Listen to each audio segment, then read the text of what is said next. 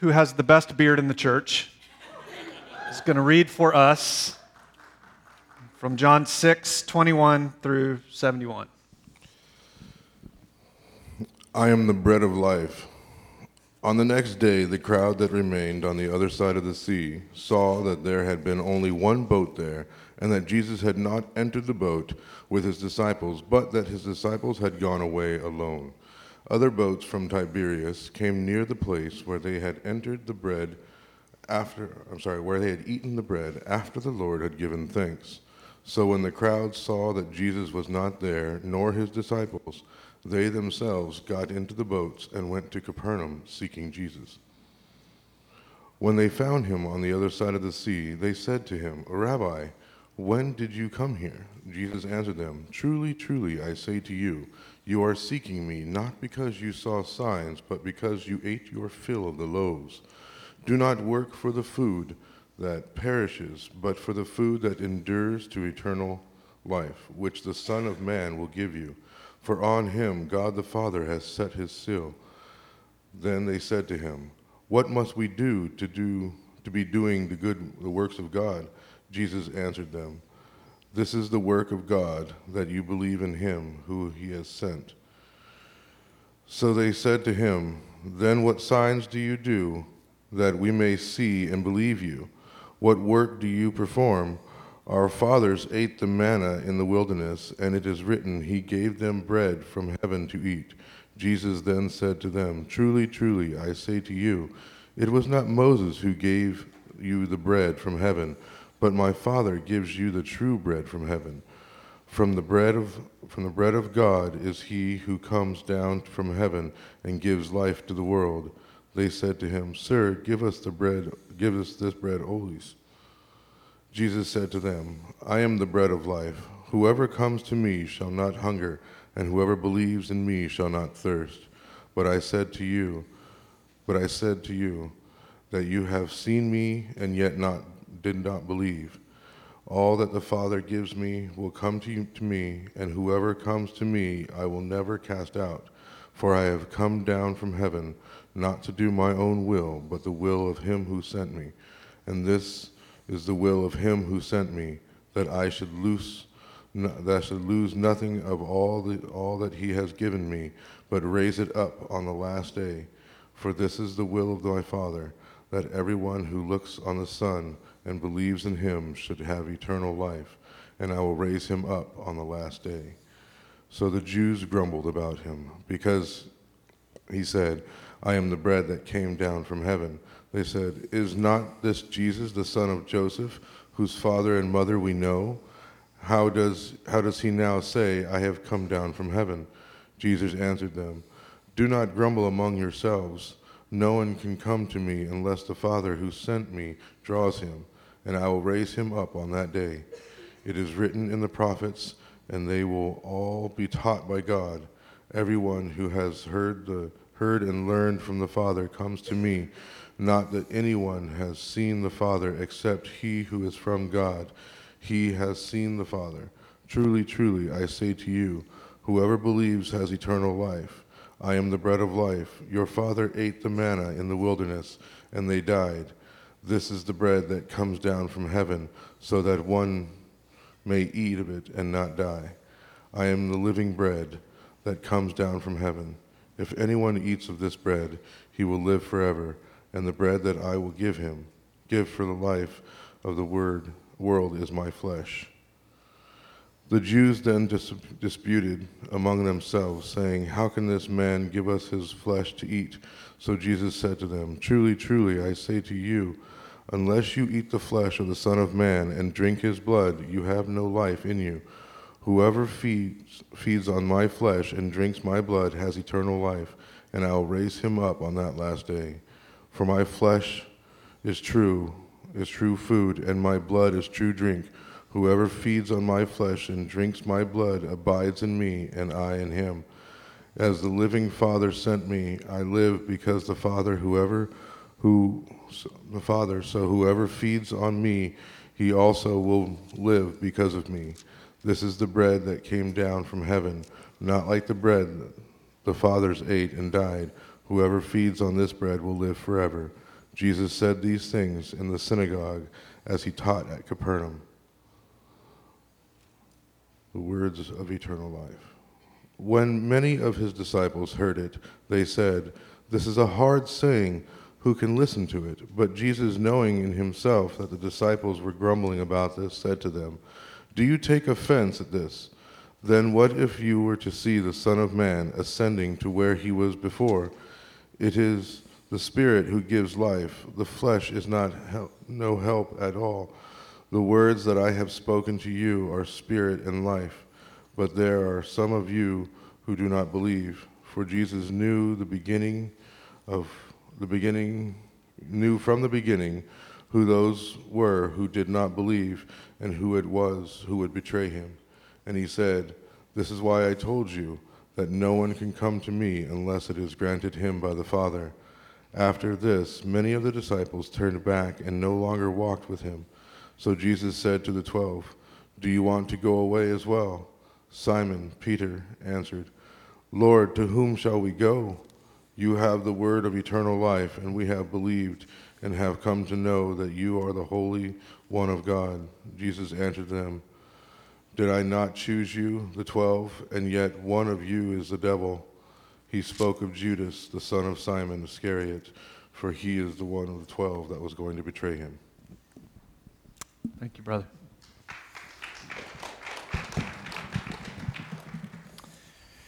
We may have been keeping that voice tucked away for a long passage. Thank you, Cody. Uh, Don Cornelius, Kurt Cobain, Bob Welch, Ernest Hemingway, Robin Williams, Jovan Belcher, Lucy Gordon, Chester Bennington. What do all these names have in common? Suicide. Yes, they were famous. Yes, they had success. But they found that even their kind of life isn't a life worth living. Each of these individuals reached the pinnacle of what the world has to offer success, money, copious opportunities for sex with whomever they wanted, fame, notoriety, the ability to travel anywhere you want, whenever you want, any possession that money could buy. They had reached the top, but the view from the top was unsatisfying. So each of them ended their own lives.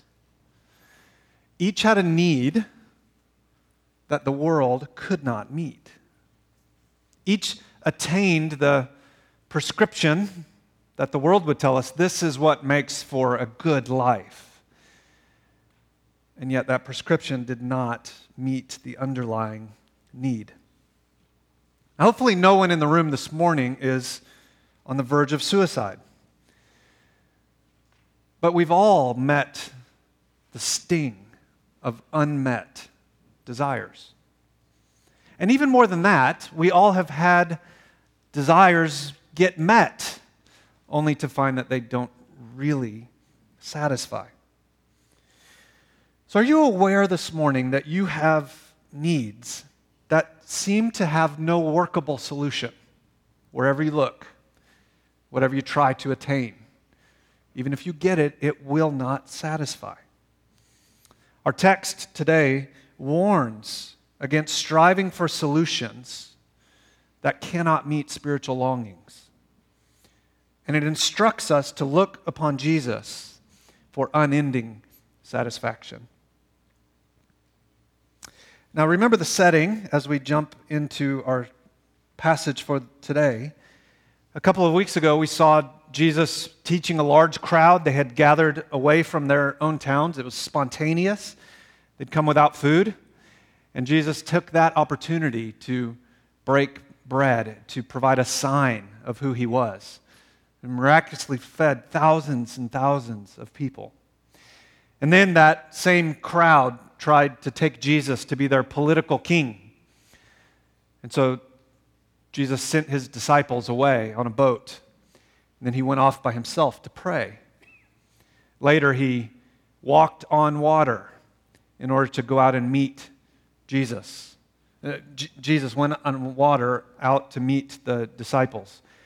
I was just thinking in my head this week, a song hopefully none of you have heard, called by Eminem, just came out, and it uses the phrase, I'm walking on water, but I am no Jesus. That's why my head was confused. Jesus went out to these disciples in order to show them uh, me as a mere political king won't do. I'm God. And so he used a miraculous means to show them who he is. And then the next day is this account. So we've stretched this out over three weeks, but it was all within a period of about 12 hours when all of these things happened. Now look at verse 25 again, and let's consider why this took place. When they, this is the crowd, when the crowd found him on the other side of the sea, they said to him, Rabbi, when did you come here? Jesus answered them, Truly, truly, I say to you, you're seeking me, not because you saw signs, but because you ate your fill of the loaves. Jesus had not had his morning coffee at this point. He comes right out of the gate and confronts them. This is not gentle. This is a, a verbal assault, if you will. Jesus calls them out on their motive. Friends, did you know that Jesus knows your motives? There is no fooling God. We might be able to fool each other with spiritual looking things and spiritual sounding things. But Jesus, make no mistake, can understand the disposition of our hearts. Jesus told the crowd that they didn't come to him for spiritual reasons. They didn't come because they had accepted who he was and they wanted to learn more. They came because they wanted their temporary needs met again. This is like the person who shows up at church when they need help with a bill or a relationship is falling apart or they've lost their job. But then, as soon as that need is met, they're gone, vanished, never to be seen until another temporary need pops up. They were motivated by short lived desires things like materialism and political gain. They wanted to use Jesus for what they craved. They weren't driven for a pure aim, a pure motive of just knowing God more, learning to treasure Jesus for who he is. The crowds had God right there in front of them. But God wasn't enough. They wanted the things that God could give. They were unaware of their depth of need. They thought their need was food in the tummy and Israel back in power. But those are so small those aren't needs that last. Friend, your greatest need is not for more friends at middle school. It's not to get a job that's better than the one you have. Your greatest need isn't for a spouse or a different spouse. It's not for kids or better kids. It's not to finish your degree or make more money or get out of debt or lose weight or move somewhere cooler it's not to be healed of your diseases or reconciled with a friend you've lost. Your greatest need is for God to give you eternal life. John 6, verse 27 says, Do not work for the food that perishes, but for the food that endures to eternal life, which the Son of Man will give you. For on him God the Father has set his seal. To the crowd that came for physical food with a little bit of magic. Jesus essentially says, stop obsessingly focused upon things that won't last, and instead labor for what will last forever. You see, Jesus understands that even if our physical needs are met, those are only temporary. These, these crowds, these people who had seen Jesus break bread and take fish and pass it out for hours, guess what? They got hungry again. If you experience something miraculous like a physical healing, guess what? You're still going to die. Jesus is saying, look beyond temporary needs to the eternal need. Now, all over the Bible and frankly in our own personal experience, we know human beings are broken. We're busted up. The Bible's word for that is sin. You see, we're all born physically alive, but spiritually dead. And so, our great need while we're physically alive is for God to make us spiritually alive. That is our greatest need, regardless of how pressing or a lack of pressing we might feel about the need for spiritual life. Now, the solution to this tremendous need is Jesus. Jesus is the one who can meet this need. The greatest need is to come to see Jesus for who he really is, to come to recognize him and appreciate him and accept him as he is, not merely for what he can do for you. The key is to believe that Jesus is King and Lord and Savior. Our great need is to be given life, the life of Jesus himself. Now, all of this is in this one beautiful passage. And it's all encapsulated in the image of bread. Look down at verse 32. Jesus said to them, Truly, truly. This is the Bible's way of all caps in a text message. This is pay attention. This is important. Truly, truly, I say to you, it wasn't Moses who gave you the bread from heaven, but my Father gives you the true bread from heaven. For the bread of God is he who comes down from heaven and gives life to the world. They said to him, Sir, get, give us this bread always. They're still not understanding him. Jesus said to them, I am. Remember last week? He's walking on the water, sees the disciples. They're afraid. His response is, I am. Stop being afraid. That, I think, is sort of the, the T ball being set on the stand. And then in this statement, Jesus gives a predicate with the idea. He said, I am what? I'm the bread of life. These I am statements are part of the organizing principle of the book of John. There's seven of them. This is the first one. Jesus says, I am the bread of life. Whoever comes to me shall not hunger. Whoever believes in me shall never thirst. In the ancient world, bread was the staple item on the menu. In fact, it was so critical that it was understood to be the very food that sustains life. Now, we think of bread as something we have to avoid or we'll get fat. But that's not how people in the ancient world thought about food. In Jesus' day, no bread meant no life, it meant starvation. It was the cheapest thing you could make. So if you didn't have bread, then you didn't have any food at all.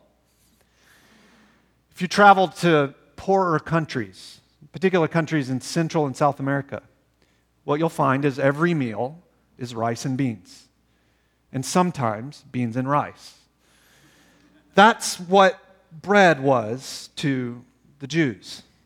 It was life itself. It's what you ate. Bread kept you physically alive. So Jesus takes all of that that would have been familiar to them and says what you really need is the bread not that will feed your body, but the bread that will feed your soul. And that bread, if you eat of it once, you will be forever full of life. What a picture. As the true bread from heaven, Jesus is the source and the substance of eternal life. Now, recognize it's early, but think about that.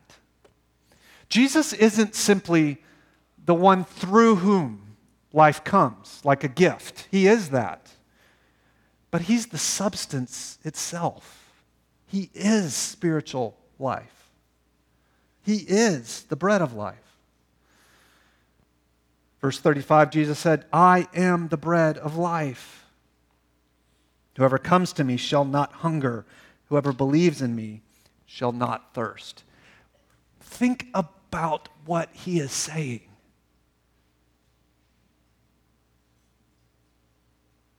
It's either true or this is the last person you ever ought to be listening to. There is no in between. Either Jesus really can do what he says he can do, and that is take your strongest need and meet it by himself forever, forever quenching the desires, not by suppressing them, but by meeting them. Either that's true, or this guy's nuts.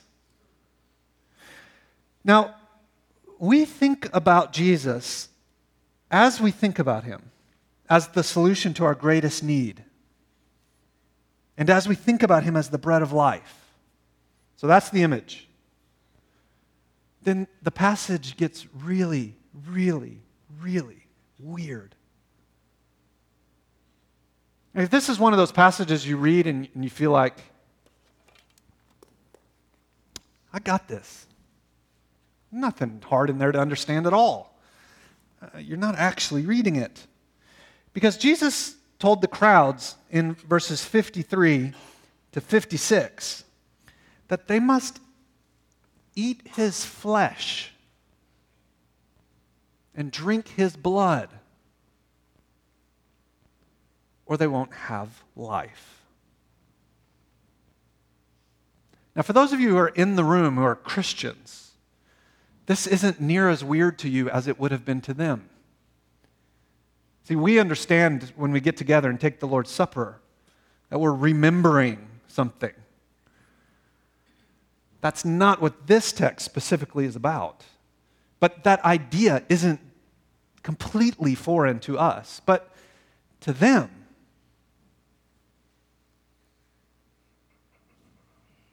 What in the world is he talking about? Unless you eat my flesh and drink my blood, you have no eternal life in you. Now, is Jesus saying, I'm going to take a seat and you just gnaw on my leg a bit? Is he saying, if, if you don't take a finger and chew on it and swallow me whole, then you can't go to heaven?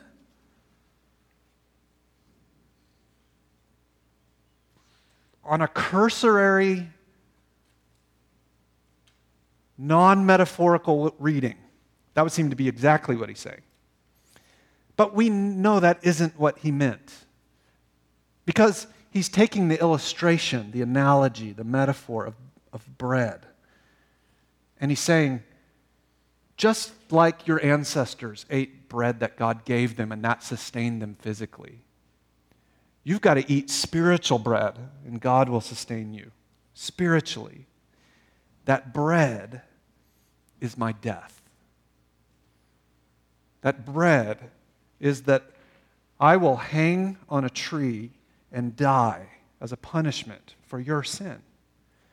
And unless you consume that, then you can't have eternal life.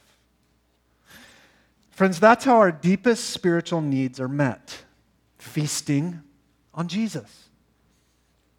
The crowd had eaten physical bread and they wanted more of that.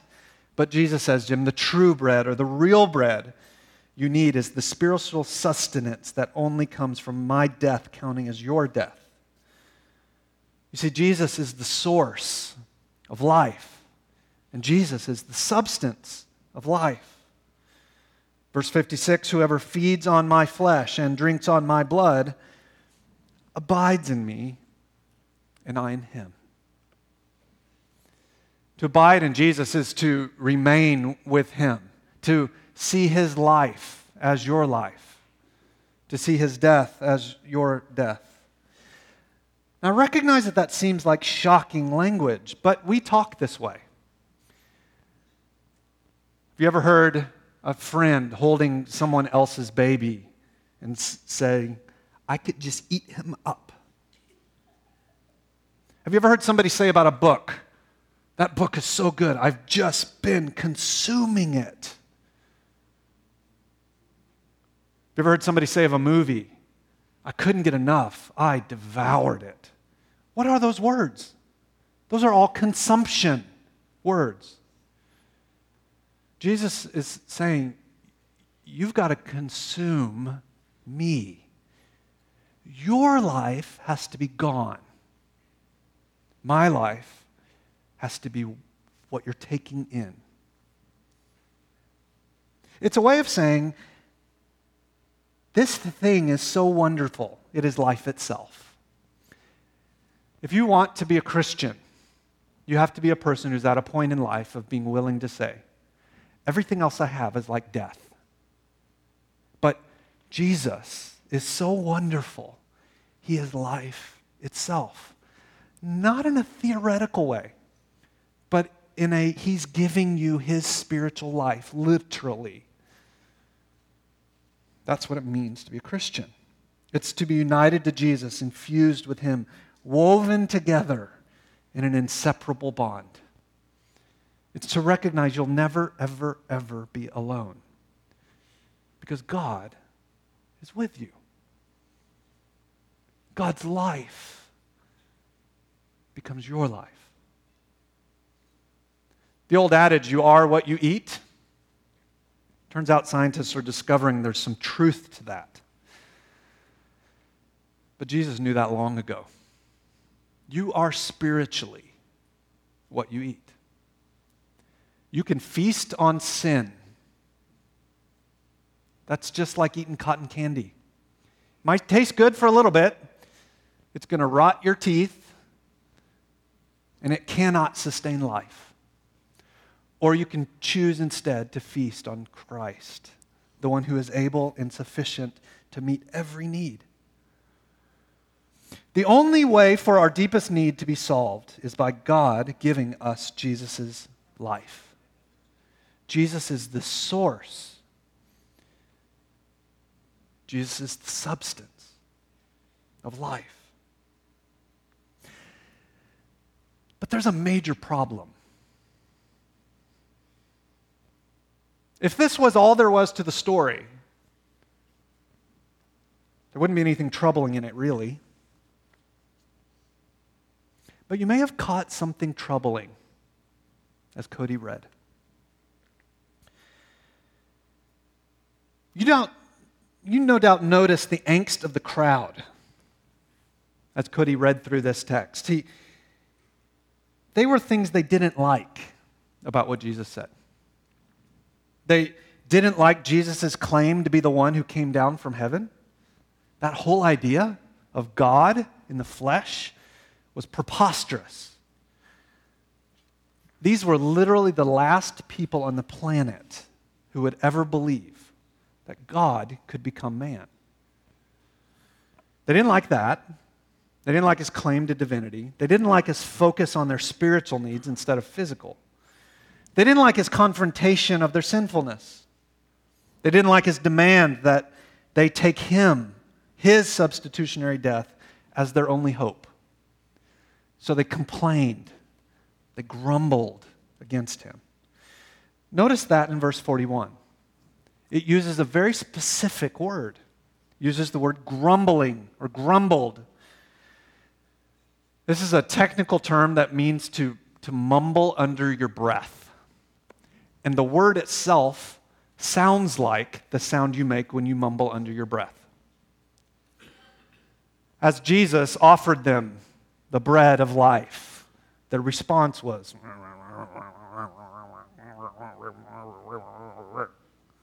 That's what the word actually sounds like.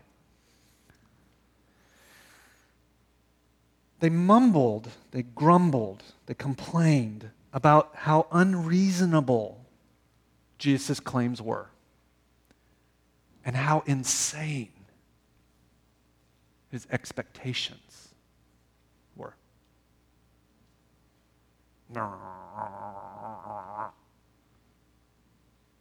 Here offered to them is the bread of life, and all they can do.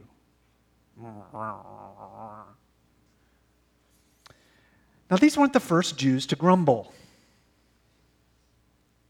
In fact, they weren't the first Jews to grumble over bread. The history of the Old Testament is replete with people who grumbled. And there are specific places like Exodus 16:7 and Exodus 17:3 and Numbers 14:2 and Numbers 14:36 where there is grumbling and complaining about the bread offered by God. You see, the Jews, as they took their journey from Egypt to Israel, those 40 years of wandering around in the desert, the way they survived physically was every morning they'd wake up and God would have miraculously provided bread out on the ground. It was called manna, it was bread from heaven. But they got tired of eating it. And so they grumbled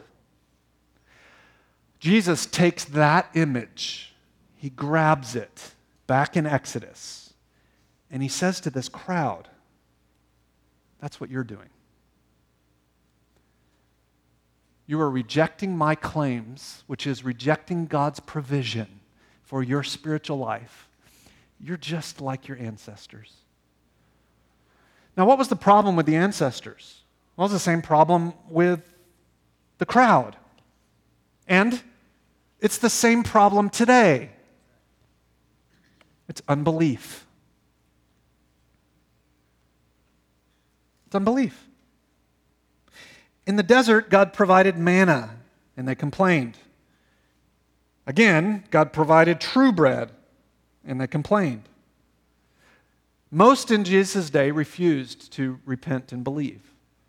And this moment in the Gospel of John is the first moment that it's not the spiritual leaders, it's not the Pharisees, it's not the Sadducees, it's not those in power who turned their back on Jesus, but it's the masses, it's the crowd, it's the average, normal, everyday person.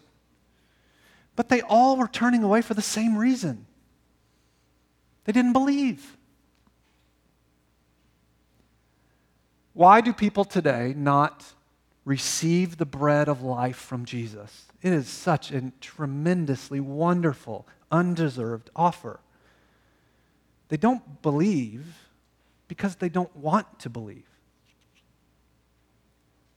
They, in fact, disbelieve.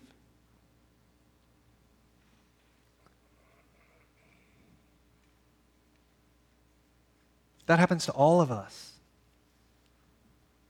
apart from God, we're all trapped by unbelief.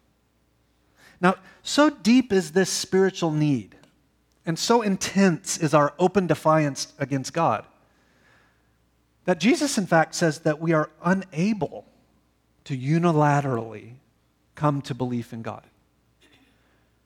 A different way to say that is we are so blinded by sin and unbelief that we are incapable of arriving at belief on our own. God must first intervene in order for belief to happen. Now, the majority of the crowds turned away from Jesus because they didn't want Jesus. But it's also true that they didn't want Jesus because they didn't believe. They didn't believe because they didn't want to believe. And they didn't want to believe because I couldn't. Sin is far, far, far worse than we typically see it as being. Sin has a blinding, crippling, deafening, heart hardening effect on everyone. And so, if you're here today and you're a Christian, if you have ever, a single time, been in a conversation with a non Christian, been sharing Christ with them, and left that conversation thinking, if they were just as smart as me, if they just saw things as plainly as I see them, friend, that is a spit wad in God's face. Christian, even your belief in God is ultimately a gift from God. We would never have chosen to follow Jesus if God had not first chosen us. To put it in the context of this text, it's as though Jesus is saying, the bread of life, it's got to be spoon fed. That's what verse 44 says. No one can come to me unless the Father who sent me draws him. And I will raise him up on the last day. Crowds didn't like this. There's plenty today who don't like this. But this is the gospel. This is good news. There is a way out from your blindness, your deafness, your hard heartedness, and it's not by being smarter than somebody else and therefore you're good enough to have Christ. It's by God saying, in an act of sovereign grace, I will remove the blinders. And now you can see how great I am. And yes, you willingly, freely choose to respond. But God's got to take the blinders off. No one can do that. God must do it. In the face of all our claims to autonomy and individual freedom, and you have your truth and I have mine, Jesus says, I alone am the bread of life. The only way to eternal life is to believe in me, to eat me up. But we're not going to believe because we don't want to. The only way to want to is for God to act first. None of us would be saved if God didn't do that. We're not in control. We don't start with a blank slate. We don't judge spiritual things from a posture of neutrality. We are hopeless and helpless apart from Christ. Now, to all of that, let's consider two things in closing. Number one, these are hard truths. The Bible says so itself. Verse 60. When many of his disciples heard it, they said, This is a hard saying. Who can listen to it? No, duh. The, the crowds are leaving in masses, turning away from the bread of life. And the disciples' response is, I, I think I can understand why they're going. This is hard. This doesn't taste like sweet San Francisco sourdough.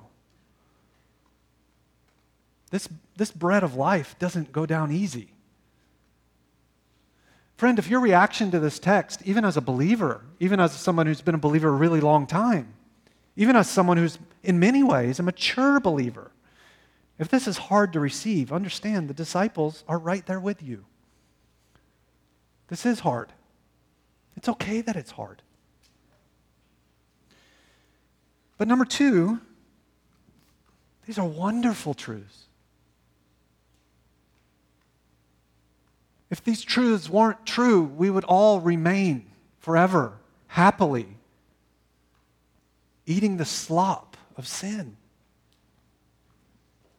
As verse 66 says. And after this, many of his disciples turned back and no longer walked with him. So Jesus said to the twelve, I think by now he's on his second cup, but he's still rather assertive with them. Maybe he switched over to espresso. He says, Do you want to go away as well? Simon Peter said, and I find this to be one of the most precious verses in the entire Bible. Experientially. Lord, to whom will we go? You have the words of eternal life. Yes, Jesus says some hard things. But where else are you going to go? Jesus is the only substance and source of eternal life.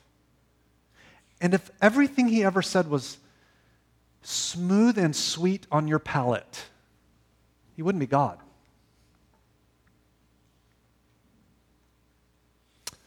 Friend, the invitation or the response to this passage is extremely simple. Have you eaten the bread of life?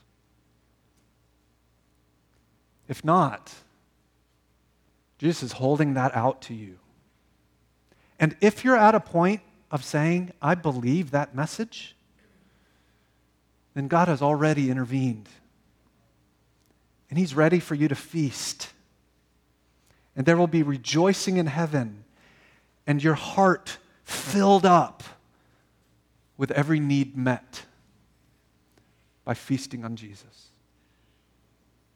And friend, if you have already come to Christ. Maybe in some ways you've lost your taste for Him. Maybe you're chewing again on cotton candy. You've gone back to fair food.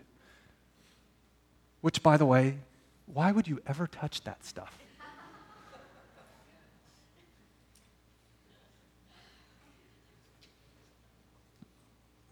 Brothers and sisters, Yes, Jesus says some hard things. Yes, his expectations are very, very, very, very, very high. But where else can you go? He has the words of eternal life. Let's pray. Father, we just really got at the essence of this passage. There's much more here to discover. It's one of those speeches that you gave, one of those primary sources that we can spend the rest of our lives studying.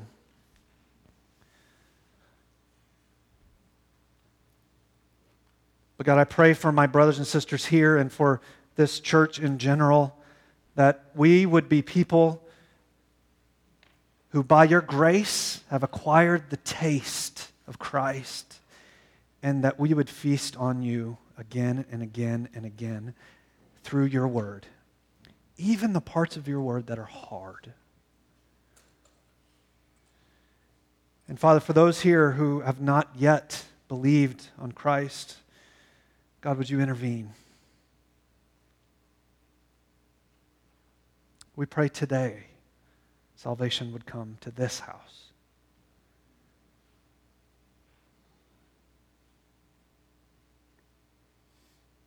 Jesus, you are the source, and you are the substance.